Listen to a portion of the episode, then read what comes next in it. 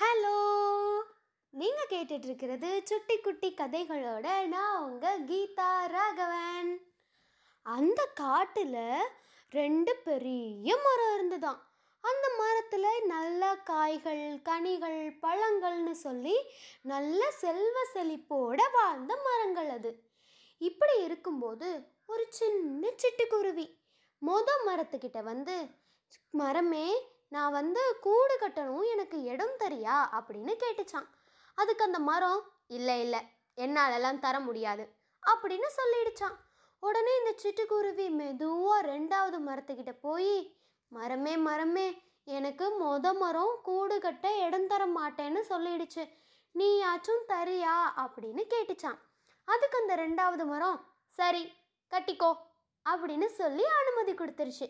இந்த சிட்டுக்குருவியும் அழகாக மரத்தில் கூடு கட்டி முட்டை பொறிச்சு அந்த முட்டைகளை பாதுகாப்பாக அடகாத்து வந்துச்சு.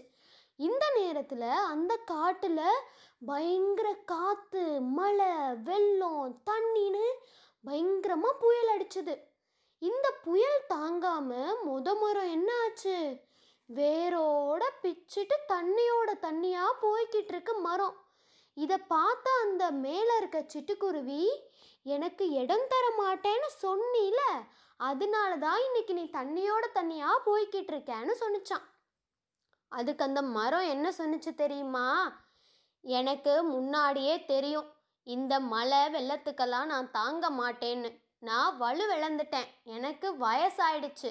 எங்க என் மேலே நீ கூடு கட்டி நீயும் தண்ணியோட தண்ணியாக போயிடக்கூடாதேங்கிறதுக்காக தான் நான் உனக்கு இடம் தரல.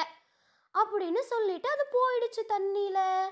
இதை கேட்ட சிட்டுக்குருவிக்கு மனசே தாங்கலை. ச்சே அந்த மரத்தை நம்ம தப்பாக நினச்சிட்டோமே அப்படின்னு நினச்சிக்கிச்சான். இந்த மாதிரி நமக்கு யாராச்சும் ஏதாச்சும் நம்ம உதவி கேட்டு பண்ணலை அப்படின்னா அவங்க வேணும்னு தான் பண்ணாமல் இருக்காங்கன்னு கிடையாது. ஏதாச்சும் காரணம் கூட இருக்கலாம். அதனால எது நடந்தாலும் நன்மைக்கேன்னு எடுத்துக்கிட்டு வாழ்க்கையில் ஜாலியாக சந்தோஷமாக குதூகலமாக இருங்க.